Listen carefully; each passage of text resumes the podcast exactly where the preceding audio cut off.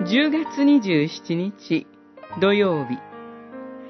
悔い改めを拒む民。エレミア書5章6章。身分の低いものから高いものに至るまで皆利を貪り。預言者から祭司に至るまで皆欺く。彼らは我が民の破滅を手軽に治療して、平和がないのに、平和、平和という。六章、十三節、十四節。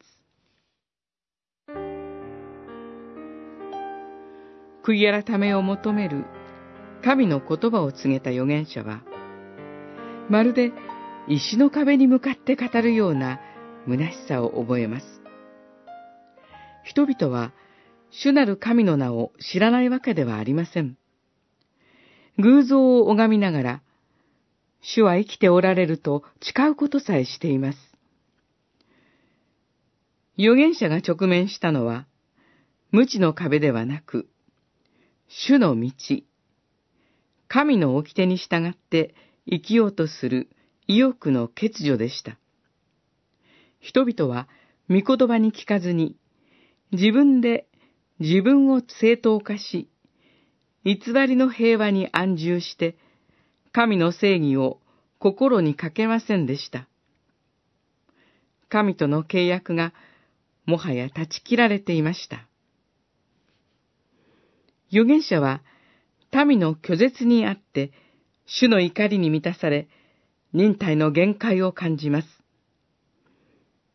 しかし、ひとたび彼の口から発せられた神の言葉は、生ける神の言葉として世に作用します。